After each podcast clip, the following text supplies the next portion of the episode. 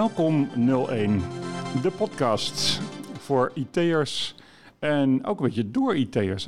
Uh, ik zit hier met Rian van Heur. Dat is de content director van AG Connect. En ik zelf ben Tom Dadderup. Ik ben consultant uh, voor digitale transformaties. En uh, dat doe ik op dit moment ja, voor de NPO.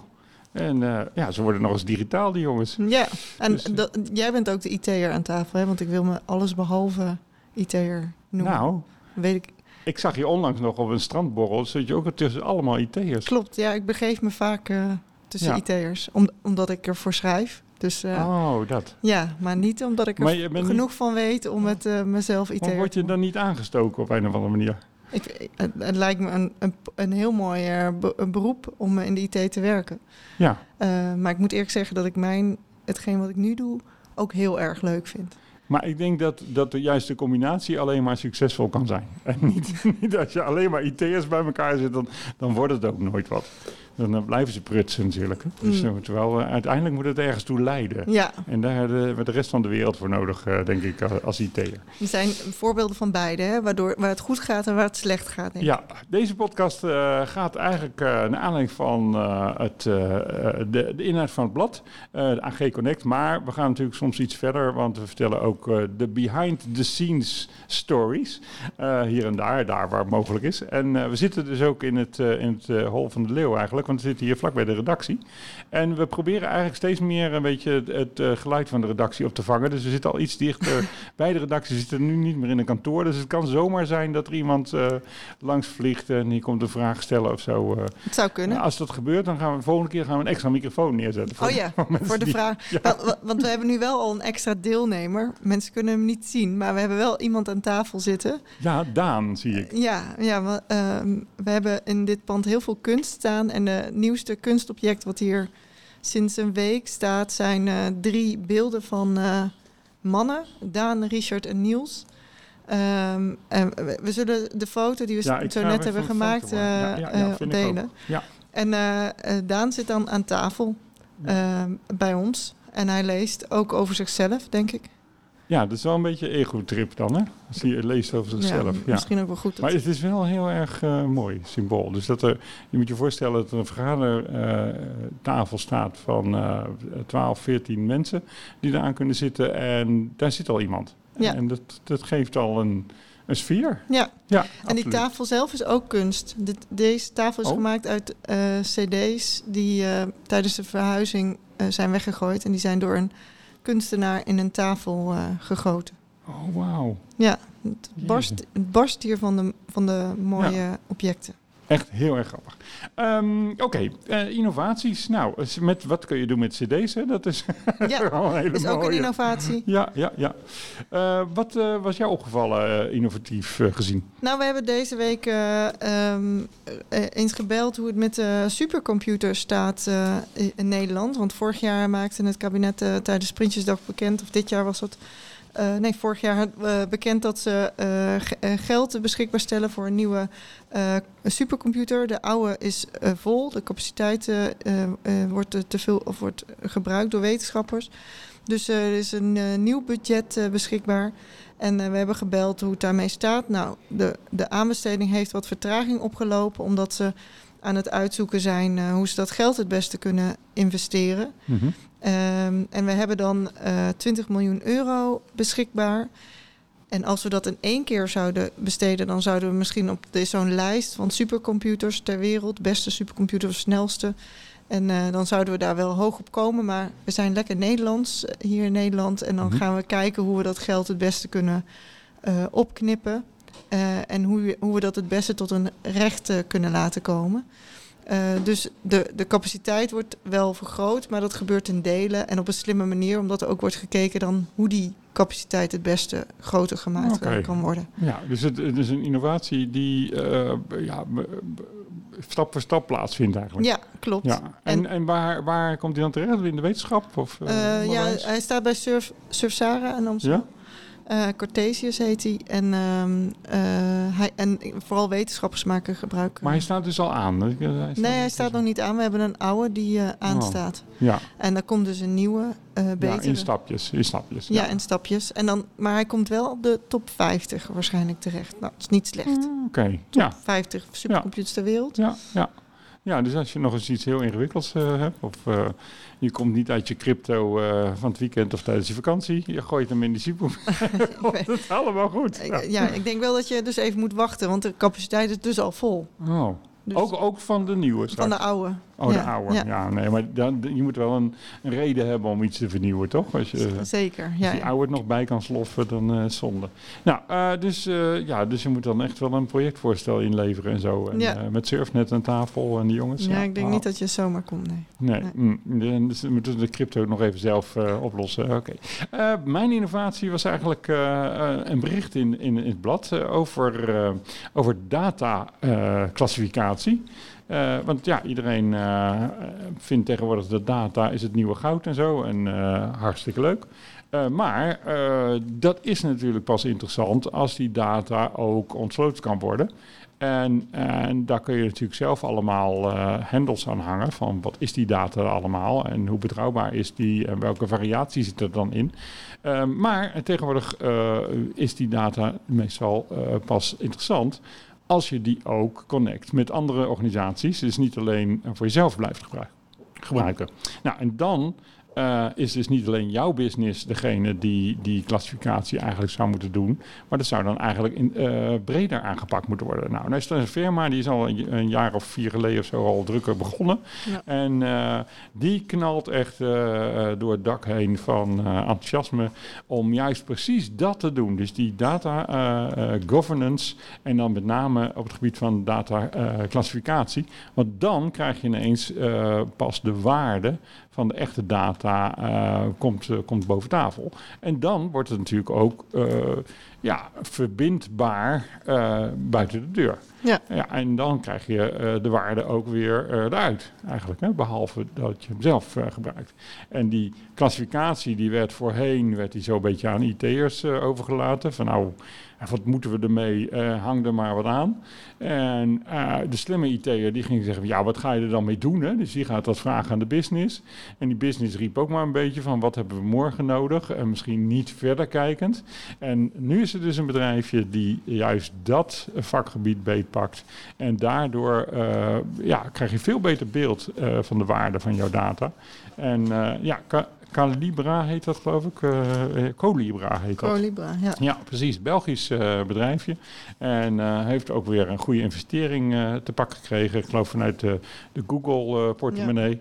Ja. En de waarde van dit bedrijf is ineens gegroeid naar weer enorme bedragen. 100 miljoen? Ja. ja. nee, 1 miljard ja. zijn ze nu waard. En ze hebben een investering van 100 miljoen gekregen. Nou jongens, dus uh, als je verzot bent op data, en je en dan uh, moet je daar ook zijn. Hè? Dus ja. daar, daar zit de groei. Nou, geweldige uh, innovatie. Oh, nou, dan gaan we gelijk door naar de spanning. Hè, van wat is het spannendste stuk en hoe is dat gemaakt? En jullie zitten hier niet alleen in Amsterdam te schrijven, maar jullie hebben ook een heleboel ja, co-hulpers. Ja in, in de landen. En je hebt hier echt een specialist aan laten schrijven, want we hebben het over uh, eigenlijk de developers uh, operational jongens, oftewel de DevOps. Ja. En uh, ja, daar is wat mee. Wat is daar ook weer mee? Ja, DevOps. u weet het wel, dat zijn de developers eigenlijk die vaak samen in het team terechtgekomen zijn met de operators. De jongens die zorgen voor de service. En ja, die, die dat leek zo'n leuk team, want dan had je dus een team die uh, verantwoordelijk was voor zowel het maken als het onderhouden eigenlijk van uh, applicaties. En ja, toch, toch is, uh, is dat nog niet zo makkelijk. Hè? Want die, die ops die hadden eigenlijk altijd een soort van model waaraan je kon toetsen van doe ik het nou goed. Hè? Dat heette e-till. er zijn een aantal hoofdstukken waar je kan toetsen van nou Gaat het goed? Hoe is de datagroei? Zijn mijn harddisken daarvoor op ingericht? Uh, hoe is het risicoprofiel? Welke waarde lever ik nou eigenlijk aan de organisatie? Al dat soort dingen die als, als beheerder eigenlijk van nature in de gaten uh, houdt. Uh, en als developer, dan kijk je gewoon van, oké, wat is de next big thing en wat, uh, wat voor gein kan ik toevoegen, uh, waardoor ik nou heel erg blij word. Dus vooral bouwen, nieuwe, nieuwe dingen, nieuw, nieuw, nieuw. dat idee. Nou, en dat spanningsveld, dat zou als het team opgebouwd is uit mensen die een verleden hebben in zowel development als operations, uh, ja, zou dat best wel goed kunnen gaan. En is dat denk ik een mooie mix. Ja. Maar toch zie je vaak in de praktijk dat DevOps uh, beginnen als dev-team. En die, uh, die krijgen een ops erbij geplakt. En die denken, nou ja, we zien wel. En dat maakt het juist spannend. Want die houden dat hele ITIL-verhaal eigenlijk wat minder in de gaten. En daar, daar, zit, wat, daar zit wat spanning aan te komen. Ja. En, en het grappige is dat ik had het eigenlijk altijd al een beetje als, als vooroordeel. Ik denk, oh, dat, als je dat zomaar bij elkaar gooit, wie bepaalt dan de prioriteit? Gaan we iets aan onderhoud doen of gaan we iets nieuws bouwen? Maar nou, er wordt dus niet. Uh, uh, dat, dat blijkt dus in de praktijk ook lastig te zijn als je een team hebt uit. Uh, wat vooral bestaat uit mensen met een dev-achtergrond. ja. we hebben daar inderdaad artikel over van Rob Akershoek. en die, die geeft daar wel wat tips voor.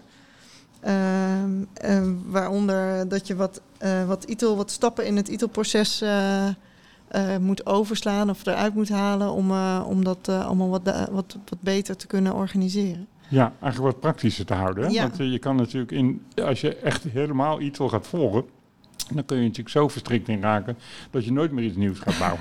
Ja. dus die, die, die balans, dat is natuurlijk de kunst. En uh, dus dan kom je eigenlijk uit vanuit de principes vanuit uh, service management, die je er eigenlijk wat bij zou gooien. Dus het, het paper komt vanuit de nieuwe applicaties, maar er moet ook een beetje zout bij om uh, zeg maar de service uiteindelijk goed te laten verlopen. Om het allemaal goed te houden, ja. Ja, ja dus, dus het is wel goed dat daar aandacht voor is. Want anders krijg je allemaal nieuwe, nieuwe, nieuwe tijden en dat wordt dan steeds meer gebouwd op een zwak, uh, steeds zwakker wordend uh, onderstel, omdat het niet uh, onderhouden wordt. Ja. dus ja, ik, ik vond het een. fijn om te lezen eigenlijk. Eigenlijk, eigenlijk wist hij goed het gevoel wat jij al had onder woorden te brengen. Ja, ja, ja, ja, ja, dank aan, uh, aan Rob. Wat een mooi stuk. En, uh, en goed om, om op die manier even gewezen te worden. Want vaak is het ook zo van uh, vanuit managementteams en zo wordt er ook vaak wel hard geroepen om nieuwe dingen. Ja. maar zeg maar alle risico en nou ja, dingen als security en alle randvoorwaarden goed invullen. ja, dat is toch vaak een pijnpuntje. Want dan denk ik van ja, dat, dat kost wel geld, maar daar hebben we niks aan. Nou ja, ja, en ik heb met Rob ook wel eens uh, gesproken over andere uh, dingen. Uh, hij, hij is een van de sprekers tijdens de masterclass die we doen. Maar hij gaf toen ook aan dat bijvoorbeeld het, het management wil sowieso vaak nieuwe dingen. En dan moet, moet iedereen maar mee met die veranderingen. En dat, ja, dat ook de organisatie moet steeds sneller mee met allerlei veranderingen. Dus niet alleen voor de DevOps teams en IT teams betekent al dat nieuwe werken een hoop, maar ook voor de rest van je organisatie. Ja, absoluut. En de, en de kunst is om te zoeken daar waar de organisatie vraagt om energie, om te kijken bij wie dat zit, die energie. Uh, want als je daar een overlap over uh, in kan vinden, dan kom je natuurlijk veel sneller tot die verandering. Dat als, als niemand daar de energie heeft zitten, alleen de organisatie wenst een energie. Ja. En ja, want dan zou je bijna moeten gaan kijken van, zijn dit dan de mensen waarmee uh, dit kunnen doen?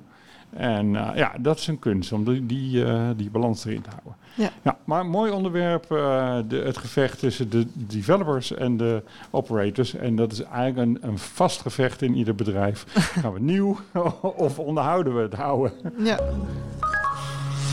Oké, nou, uh, we hebben ook altijd weer even tijd voor een, een lastig onderwerp. Want uh, en, uh, heel Nederland heeft er een beetje last van, van dit onderwerp. Want ja. we hebben het over 5G, hè? Ja, we hebben dit, dit nummer ook... er zitten heel veel 5G-artikelen in. Ehm, want de, de, frequentieveilingen komen eraan eind dit jaar. alleen in Nederland is het nogal een ingewikkeld onderwerp... omdat wij de 3,5 gigahertz frequentie niet gaan veilen. Omdat... Ja, dat is trouwens grappig, hè, want het heet 5G. Maar het, het gaat dus uh, voor een deel op de frequentie 3,5 ja, ja, volgens mij heeft ja. dat, dat uh, niet per se een ver, verband. Nee, nee, maar dat is wel komisch. Ja. Het is, het is de 5G van vijfde generatie. Ja, klopt, ja, ja, ja, ja. Ehm, maar goed, die 3,5 gigahertz die gaat niet in de verkoop. Eh, er gaan wel drie andere frequenties in de verkoop, maar die 3,5 gigahertz. In Nederland eh, kan dat niet, omdat wij schotels hebben staan in Buren die eh, worden gebruikt door inlichtingendiensten om eh, nou, elders ter wereld eh, af te luisteren. Ja. En die maken ook gebruik van die 3,5 eh, gigahertz. Mhm. En daarom heeft de overheid gezegd van ja, die, die frequentie kunnen wij in ieder geval nog niet veilen tot 2023. Dus pas over drie jaar gaat die frequentie in de, in de verkoop. En eh, tot die tijd moeten wij het met die andere frequenties doen, terwijl de rest van de wereld wel allerlei ontwikkelingen op die 3,5 gigahertz eh, gaat. eh, Ja, dus nog even, even checken of ik het goed begrijp. Dus er staan in Nederland staan schotels. Ja. En die ontvangen eh 3,5 gigahertz signalen. Eigenlijk vanuit de, de ruimte of vanuit satellieten. Of die luisteren van alles af. Die luisteren af. Ik weet niet hoe, waar ze, of, maar ze luisteren af op basis van die frequentie. Ja, en ehm, die worden gebruikt door de AIVD en MI MIVD. Maar het zou ook kunnen door andere inlichtingendiensten. Het, het probleem met inlichtingendiensten is dat die dingen doen die wij allemaal vaak eh, niet weten. Dus wij weten ook niet zo goed eh, hoe die schotels gebruikt worden. Behalve dat we die, ehm, ja, dat die frequenties dus niet in Ja. de verkoop. eh, En volgens mij was er een paar jaar geleden was er ook een heel ding over dat eh, Amerikanen de ruwe signalen mee aftapten of zo om eigen analyses op te kunnen doen. Eh, omdat die weer andere dingen zoeken in de signalen dan wij Nederlanders in geïnteresseerd zijn. Ah, En ja, kennelijk wisten heel veel mensen dat dan weer niet. En, dus dat was heel interessant. Hè? Maar ze werken samen.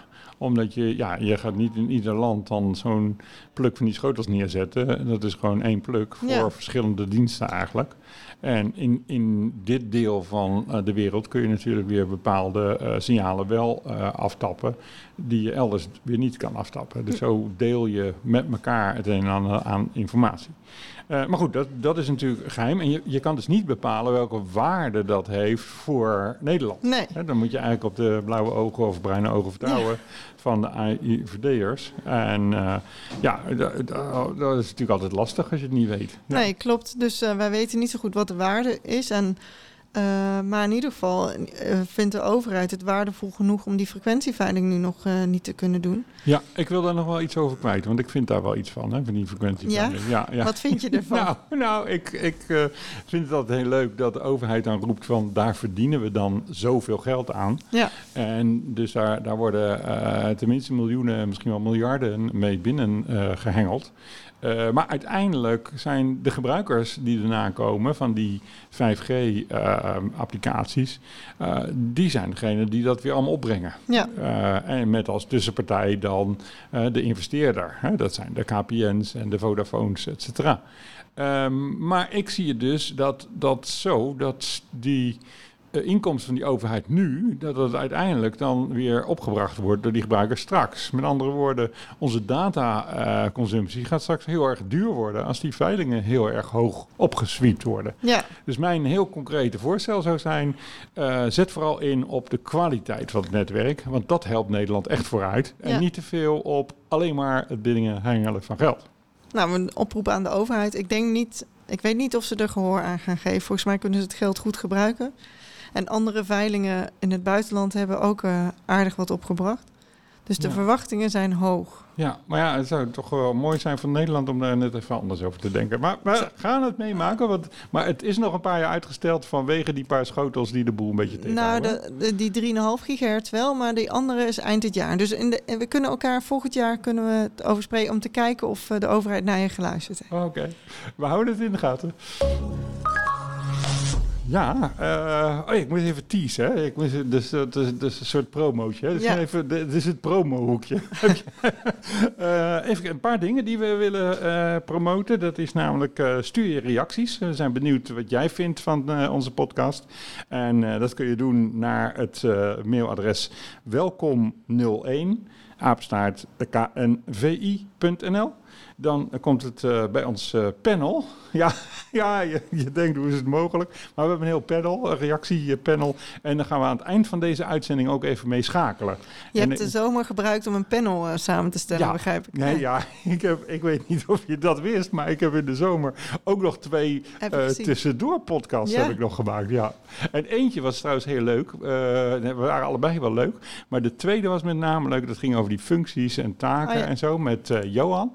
En uh, die komt volgend jaar nog uitgebreid hè, aan bod. Hè? Want die, Zeker, uh, dan gaan we. Ja, ik spreek hem uh, volgende week om daar meer over te praten. Nee, maar dus, dat is vooral een leuke aflevering als jij nou toevallig denkt van nou, ik, ik wil mijn eigen club wat reorganiseren en ik wil die taken en functies wat, wat veranderen. Luister dan zeker naar die aflevering. Je kan het altijd terugvinden via jouw favoriete podcastspeler. en volgend jaar gaan we Johan uitgebreid ondervragen om per functie eens een uh, uh, uit te schrijven. Wat houdt het dan in? En dan uh, gaan jullie er ook iemand bij zoeken hè, die dat doet. We gaan iemand vertellen die, of iemand zoeken die gaat vertellen wat, wat hij doet in die functie. En wij doen samen met Berenschot onderzoek, daar hebben we volgens mij de vorige aflevering over gehad, naar salaris. Dus we kijken of we alles in, mooi, in een mooi profiel uh, kunnen gieten. Ja, dus dan heb je salaris, de kant. Je hebt uh, de praktische kant van de persoon ja. zelf. En je hebt dan ook de functionele kant. Wat zegt de theorie? Ja. Wat zegt het model? Wat er allemaal in die functie zou moeten zitten? Klopt, ja. Dat ja. proberen we allemaal bij elkaar in één, uh, ja, in één profiel te zetten. Ja. Nou, kun je er niet op wachten, dan uh, luister je gewoon die vorige aflevering nog even. Uh, oh ja, als ik nou toch in de promotie zit, dan moet ik toch ook even roepen 10 oktober. Dan komt er een leuke dag aan voor uh, IT'ers, echte doeners, zeg maar. Dus de doeners van de IT van de KNVI. Uh, die uh, komen bij elkaar op 10 oktober. Dus uh, zet vast een kruisje in je agenda. Dat je dan zegt van, eh, dan doe ik even iets aan die onderste regel in mijn functieprofiel. Hè, staat altijd, wat staat er altijd? Onderaan je functieprofiel. Heb je nooit gelezen, je functieprofiel? nee. Maar jouw functieprofiel misschien niet. Want Nee, ik- misschien staat jouw functieprofiel helemaal vol met deze regel. Er staat altijd, je moet je bijhouden op je vakgebied. Nee, nee Ja, dat, dat- geldt dat voor staat journalisten misschien andere regels Ja. dan voor IT'ers. Ja, dat is het. Maar dat bijhouden op je vakgebied, dat kun je gewoon op één dag doen. Namelijk 10 oktober. Daar ben je weer helemaal bij. We hebben de toppers van de KNVI hebben bij elkaar gesprokkeld. En die gaan eh, in één track racen door de hele wereld heen van de IT. En eh, nou, daar ben je weer gewoon weer bij. Echt eh, ideaal. Ik ben nog een beetje aan het organiseren. Dus als je nog invloed wil eh, op wat er op de broodjes komt, dan kun je, dan kun je ook een Een mailtje hele sturen. belangrijke onderdeel. Ja, ja. Lunch is altijd erg belangrijk. Zeker. Oh ja, weet jij wie het woord wifi heeft bedacht? Nou, sinds, sinds afgelopen nummer weet ik dat. Echt waar? Ja, we, we vertellen het. Ja, we kunnen, we kunnen er een quizvraag van maken. Ja. Ik kan ook het antwoord eh, Nee, geven. ik, ik denk eerst aan eh, iemand met een hele goede eh, audio-installatie, dacht ik.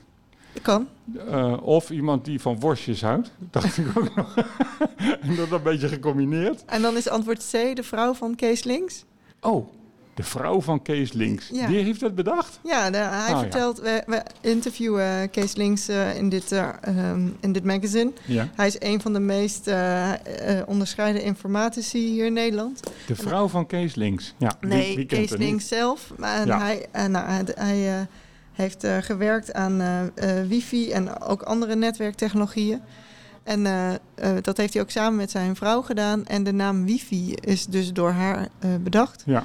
Is er nog eh, bekend van op welk moment ze dat Nee, dat staat er Nee. allemaal niet in. Wel, Oh. hij vertelt overigens wel eh, hoe moeilijk het was om de technologie over de bühne te krijgen uiteindelijk. Hij is al bij, op allerlei plekken eh, geweest om te kijken of, of leveranciers het Ja. in hun software wilden of in hun apparaten wilden Ja, inbouwen. ja, ja, ja. En zelfs, maar de enige die daar echte fiducie in zag was eh, Steve Jobs. En nou, daar, daarover vertelt hij eh, daarin.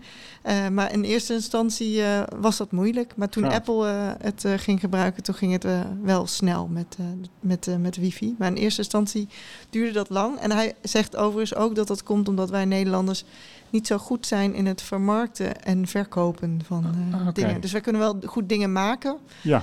Maar om het dan over de bühne te krijgen, eh, Ja.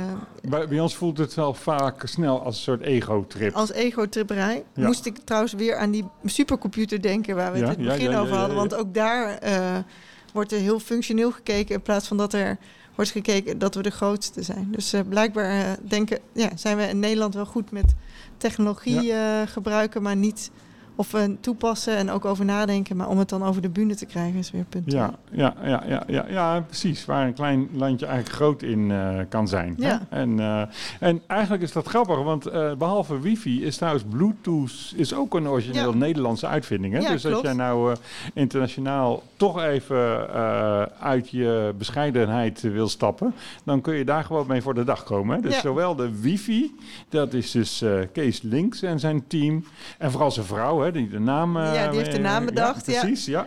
Eh, hoe heet ze eigenlijk? Eh, Dat, dat wordt niet genoemd. wordt niet Nee, nee. genoemd. Oh. Nee, Nou, dat is toch Ah, vervolgonderzoek krijgt, waard. ze krijgt aardige erkenning Ja, natuurlijk. ja, ja, ja. Als En- de vrouw van Kees Links. Ja, en we hadden trouwens, want jij noemt Bluetooth, maar we hadden het vandaag ook nog over Python. Ook een Nederlandse uitvinding natuurlijk, geprogrammeerd. Ja. Dus eh, we hebben een aantal goede Ja, IT-wetenschappers hier. ja, eh. ja, ja. En, eh, de vraag is wat het langste vol gaat houden natuurlijk. Maar eh met je Bluetooth, door die speakertjes en die hoofdtelefoons en zo, is, het, eh, is het weer juist aan het groeien.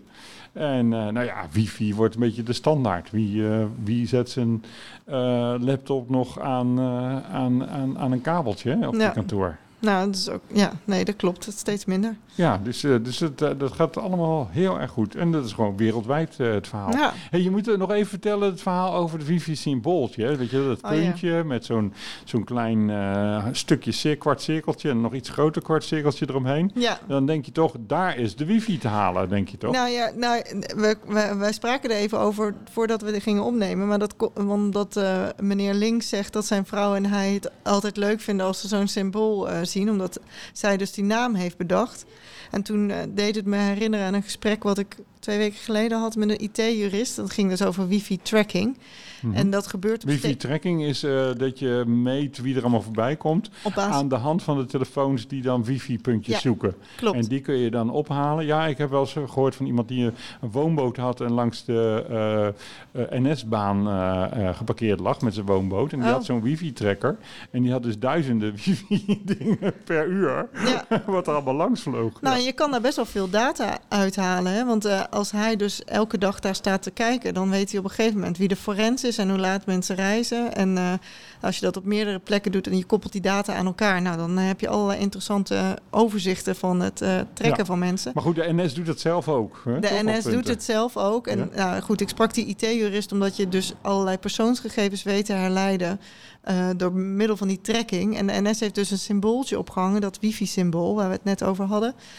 En eh, die IT-jurist die vertelde dus dat het duidelijk moet zijn voor mensen dat ze getrackt worden. En dat hij liet aan dit voorbeeld eh, zien dat het niet altijd even duidelijk is dat mensen getrackt worden. Want blijkbaar heeft de NS bij de servicebalie in eerste instantie best wel veel vragen gehad van mensen die op zoek waren naar het wifi-paswoord of wachtwoord. Omdat dat symbooltje daar hing. In plaats van dat er duidelijk was eh, dat, het, eh, dat ze Ja. getrackt werden. Dus nu staat er ook altijd wifi-tracking bij. Zodat ja, mensen ja, nu weten dat je ook getrackt wordt. Dus het, het symbooltje van de wifi was eigenlijk origineel het symbool dat er wifi getracked zou worden. Nou, volgens mij is dat symbooltje, als het andersom is, het symbooltje van de wifi gebruikt om aan te geven dat je ook getrackt kan worden. Ja, ja, ja, ja, ja. En dat moet dus duidelijker. Dus daar kom je niet mee weg eigenlijk Nee. als je alleen het wifi-symbooltje ophangt. Je moet even wat toevoegen om duidelijk te maken als je aan het tracken gaat. Beetje vergelijkbaar met als je een camera ophangt, dan moet je ook altijd van die stickers plakken hè, van eh, hier Ja. zijn camera's. ik denk dat dat hetzelfde is. Hè? Ook daar, eh, in feite zijn het persoonsgegevens. Dan kun je je hoodie even opzetten als je Ja. het niet wil. Of zo, Ja, dan wel, maar met, ja, je kan je niet de hoodie over je Nou, telefoon. je moet je wifi uitgooien dan. ja, Kan nou, toch? Ja. Kun je Mm, kan, weet ik- weet wel uit. Ja. op je, je zit zo'n schuifje toch op je telefoon? ja, volgens mij gaat die, trekt die dan niet. In ieder geval is het wel zo dat als je, niet, als je geen gebruik maakt van het openbare netwerk, kan je toch getrackt worden. Dus het is niet zo dat je, dat, dat, dat, eh, dat je het op die manier uitzet. Nee, natuurlijk. Maar als je eh, zeg maar op vliegtuigstand zet, Ja, zonder dan- wifi, dan is die volgens mij Ben je onbereikbaar en je, mag ook, eh, je, wordt ook niet meer getrackt. Nee, Nee, nee, nee. Oh ja, goh. Ja, eh mooi. eh, maar, maar is dat het hele verhaal van de wifi? Of is er nog meer eh, van die meneer te vertellen? Want die heeft natuurlijk dat, dat ding uitgevonden met zijn team. Hè? Waar, waar Ja, was zelf ook team. heel ja, het is een bescheiden. hele bescheiden ja, man. En, En hij was de wereld aan het rondreizen geweest om het echt uit te leggen. ja, Maar wat, oh ja, er komen hier mensen voorbij, die komen even zwaaien. ja. Je moet wel herrie maken hè, bij het zwaaien, dat is beter. Oké, ehm, terug naar de wifi. Ja, nee, eh, eh, hij, eh, nou, hij, vertelt over, over hij heeft namelijk ook Weeflan, heeft hij, ehm, he- heeft, heeft hij ook, is hij ook bij betrokken geweest. Mhm. En hij vertelt daarover hoe dat, hoe, hoe dat gebeurd is en ehm, nou, en welke rol hij daarin heeft gespeeld. En hij heeft ook nog geen lintje gekregen, maar dat is toch alleen maar voor vrijwilligers en tv-persoonlijkheden, zegt hij zelf. Ja, Maar misschien is het, nou, hij heeft aardig wat eh, bijgedragen, eh, denk ik, voor de Nederlandse eh, nou, marketing dan. Voor het vermarkten van Nederland en ook voor de technologie. ja van het idee van wifi. Ja. ja, ja. Toch een beetje een Nederlands symbooltje moeten stoppen, hè? toch Ja. in het logo of zo. Te laat. Daar nog. hmm. Ja, oké. Dat, ja, dat is dat, dat marketinggebrek. Ja, het is dat maar. Marketinggebrek, ja. Ja, maar wifi, eh, als je van vakantie, als je nog niet van vakantie terug bent, dan eh, kun je daar nog even mee eh, dwepen. En dat kan nog heel veel jaren, want dat blijft nog een tijdje, Ja. die wifi. Eindelijk een standaard ja. hè, die- het doet. En heerlijk. Ehm, nou, dat wat betreft de wifi. Zo, dan zijn we alweer toe aan waar zijn we naar op weg. Want eh, er wordt meer geïnvesteerd dan alleen maar in die supercomputer, begrijp ik. Hè? Je hebt, eh, er is wat gelekt hier en daar. Ja. Binnenkort, we zitten nu eh, eind augustus en binnenkort is het weer derde dinsdag. We zitten voor Prinsjesdag, hè, Precies. zeven- 17 september, toevallig vandaag opgezocht. En er gaat geld naar, naar AI, wetenschap en infra. is er gelekt. Ehm, maar hoe- hoeveel er dan gelekt is, dat, of de, hoeveel er dan heen gaat. Eh, eh, oh ja, maximaal eh 50 miljard euro eh, wordt in een fonds gestort. Maar hoe dat dan verdeeld wordt, eh, ja, dat is allemaal, niet, eh, dat is allemaal nog niet duidelijk. Ja. Eh, eh, nou, maar ja, dus dit is op zich goed nieuws, denk ik, voor de IT-industrie. eh, als we dit met Prinsjesdag te horen krijgen. Maar het is dus gelekt, hè, dus dan weet, je, dan weet je wel iets. Maar eh, de- Weet je het nog niet zeker, bedoel je? nou, dat Ja. weet ik. Meestal weet je het wel zeker. Maar hoe dat, dat er precies uit gaat zien, dat is dan weer vraag 2. Ja, oké. Maar eh, dus de is grote kans dat nu waarschijnlijk ook het geld zo goedkoop te lenen is, eh, dat er echt geïnvesteerd gaat worden en dat de infrastructuur daar een onderdeel van is Ja. om eh, weer wat duurzamer te worden in, als IT-dienstverlener eigenlijk, hè? het land waar we naar op weg zijn. Ja. Ja. Ja, Nou, En. AI, en AI krijgt dus ook een... ja, dat is natuurlijk het buzzword, denk ik, van de afgelopen ja, twee jaar. AI. Krijgt er ook wel aardig wat geld eh, bij. Of dat dan altijd AI is, dat, Ja. eh, daar hadden we het ook al over. Dat is maar de vraag of dat... Ja. eh, Ja, dat is wel goed, want eh, in een eerdere podcast eh, kwam iemand met de definitie dat eigenlijk alles een beetje AI was. Maar de vraag is eh, hoe jullie als luisteraar daarover denken bijvoorbeeld. Ja. Hè? Want eh, AI in, in onze context, waar wij het eh, aan de koffie hiervoor eh, eigenlijk al een beetje over eens was, was dat je eigenlijk de stappen hebt dat je een soort van gewone code hebt. Dan Ja. heb je een soort van aanvulling met machine learning. Dus dat eh, eigenlijk uit een hele berg data of informatie dan een nieuwe soort van richtlijn naar voren komt.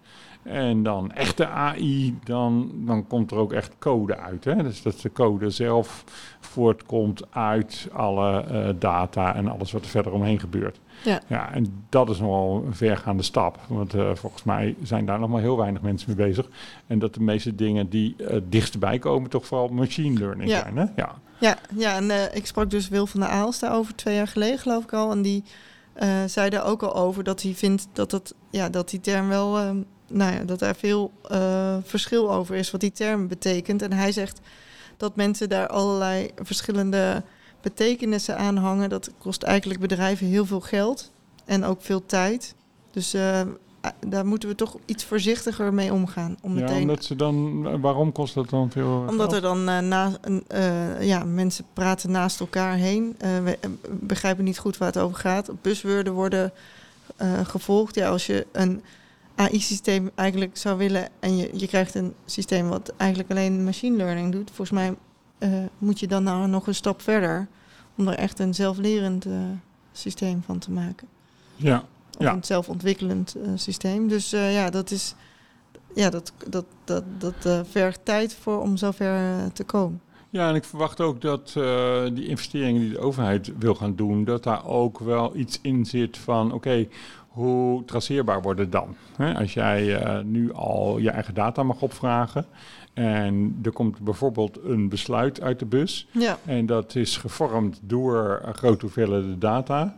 Uh, dan is nog even de vraag: oké, waarom is dan positief of negatief besloten ja. rondom dat onderwerp? En dan zou het eigenlijk heel lastig zijn als dat een verschilactie is van dat hebben we ongeveer zo gedaan. Ja. En dat maakt het natuurlijk heel erg uh, lastig. Dat kan als overheid natuurlijk totaal niet, dat je, dat die, dat je niet weet wat je algoritme precies gedaan heeft. Ja. Overigens, dat viel mij uh, vorige week op, dat er steeds meer initiatieven worden gestart om om te kijken hoe die algoritmes dan tot stand komen. En uh, het CBS heeft daartoe een, uh, een onderzoeker uh, aan het werk gezet. Ja. Er is een ander project, volgens mij het UWV, die zijn dat ook aan het doen op basis Ja. van vacatureteksten. Dus overheid en of semi-overheid organisaties zijn daar zeker wel mee bezig. Ik hoorde trouwens ook een heel mooi burgerinitiatief ergens. Volgens mij is dat in Duitsland of zo. Dat, dat er een verstrekker, ik denk van kredieten of zo, dat die niet los wilde laten op basis waarvan dan besloten werd of iemand wel of niet krediet kreeg. En wat ze toen gedaan hebben, is dat er iemand gezegd heeft van nou weet je, stuur mij de uitslagen en alle toe, uh, gegevens die je opgestuurd hebt. Dus de combinatie van de gegevens die iedereen in moest sturen en de uitslagen die daarop gebaseerd waren. En die hebben dus, zijn dus met reverse engineering bezig. Oh. Om te zeggen, nou op die berg data, dus al die toegeleverde informatie en de besluiten die eruit rollen, kunnen zij waarschijnlijk zelf dat uh, algoritme dus opnieuw uh, bekijken en, en, en, tot stand brengen. En dat allemaal omdat degene die het algoritme nu gebruikt, dat niet open wil stellen. En daar niet transparant over wil zijn. Dat is wel een interessante ontwikkeling om het op die manier te doen, ja. Ja, Leuk. Ja, ja dus ook al kom je niet binnendoor aan je antwoorden, kun je buitenom eigenlijk Ja. nog tekeer gaan. Maar- Dus, dus, er is weer, dus het geeft wel weer nieuwe hoop voor het gesloten systeem. Hoeveel, eh, hoeveel, eh, van hoeveel mensen zou je dan die data nodig hebben, mocht je dat... Ja, kunnen dat, dat ligt een beetje aan hoeveel variaties er misschien zijn of Ja. zo. En eh, dan zou je natuurlijk van iedere variatie zou je een paar moeten hebben of zo. En ja, dus ja, het ligt ook wel weer aan de kwaliteit van die data. Ja. Zullen we die man van die datakwaliteit Ja, misschien hij even iets over erbij, kunnen eh, zeggen, ja. Nee, maar ik denk wel, ja, ik denk wel dat dat toch wel, dat het op een gegeven moment wel ergens toe leidt. En dan komen we toch weer aan de cryptogram eh, uiteindelijk. Ja. Oké, nou, eh dankjewel. Eh nogmaals, goede adviezen aan ons zijn har- van harte welkom. En je, je kan dat kwijt bij ons telefoonpanel, waar we zo meteen naartoe gaan schakelen. Voor de eerste keer, dat is echt uniek. Ben benieuwd of dat het blijvertje is. We gaan het meemaken. Eh, welkom 01.knvi.nl is het mailadres. Je kan natuurlijk ook in je favoriete podcastspeler kun je aangeven wat je van deze podcast vindt. Als je nou weinig sterretjes dreigt te geven, dan moet je ons even mailen, want dan kunnen we er wat aan doen. Dan willen alleen maar die vier en die vijf sterren willen we natuurlijk. Want anders, en dat, wat, wat dat ervoor zorgt dat anderen ook eerder die podcast geadviseerd krijgen. Hè, dat is het. Dus dan hoef je niet je buurman te bellen en zeggen: ga nou even naar deze podcast luisteren. Ook altijd fijn. Maar als je gewoon vier of vijf sterretjes geeft, dan gebeurt het ook automatisch. Dus dat helpt ons ook. En eh, ja, we gaan eh, later in het jaar gaan we eens kijken van eh, wat vinden we er nou echt van en wat, hoe, hoe gaat het met dit experiment? Ja. Tot nu toe bevalt het, hoe bevalt het ons eigenlijk? Ik vind het leuk om dit te doen met jou. Ja, Oké. Dus nou. eh, ik, ik weet niet, ik ben wel heel benieuwd wat de luisteraar ervan vindt. Ja, ik ook. Nou, we gaan het eh, vragen, want ik krijg af en toe wel, eh, wel reacties. Maar dat zijn mensen die ik dan al ken. Hè? Dus ik wil Oh ja. ook even eh, mensen die ik nog helemaal niet ken. En hoe die ons gevonden hebben. Ja. En we moeten nog een beetje herrie maken in het blad zelf natuurlijk. Ja, moet, zouden we ook moeten doen. Ja. Moeten we eens even een plekje ja. verzoeken. Maar feedback is zeker eh, welkom. Eh, feedback, kritiek en vragen, opmerkingen, heel graag. Ja. ben ik heel eh, benieuwd naar. Oké, dankjewel. En eh, wij gaan op naar ons eh telefoonpanel. en daarvoor schakel ik over naar Sander. Sander, kom er maar in. Hallo allemaal, dit is Sander van de Helpdesk. Zoals u weet kunt u eh, telefonisch contact met dit programma opnemen als u hulp nodig heeft bij, eh, om het even welk technisch probleem. Zo kreeg ik gisteren nog een mevrouw aan de lijn die bang was dat haar keuken in brand zou vliegen. Ze zegt een van mijn apparaten maakt een borrelend geluid en heeft een rood knipperend waarschuwingslicht. Eh, Toen zei ik, ja mevrouw, misschien kunt u best een keer de stekker erin en uit uh, trekken. En dat scheelt altijd wel, reset het zichzelf waarschijnlijk. Ik zeg hem, wat voor apparaat gaat het? Staat er iets van een tekst bij of zo? Toen zei ze ja. Even lezen. Senseo. Toen heb ik geadviseerd om die maar meteen in de kliko te gooien, want die laten zich namelijk niet uh, resetten. Dus ik hoop dat dat voor die mevrouw een waardevolle oplossing was. Heeft u hulp nodig? Kunt u altijd contact opnemen met dit programma telefonisch. Dan wel schriftelijk, mits u pennen doet. Dag.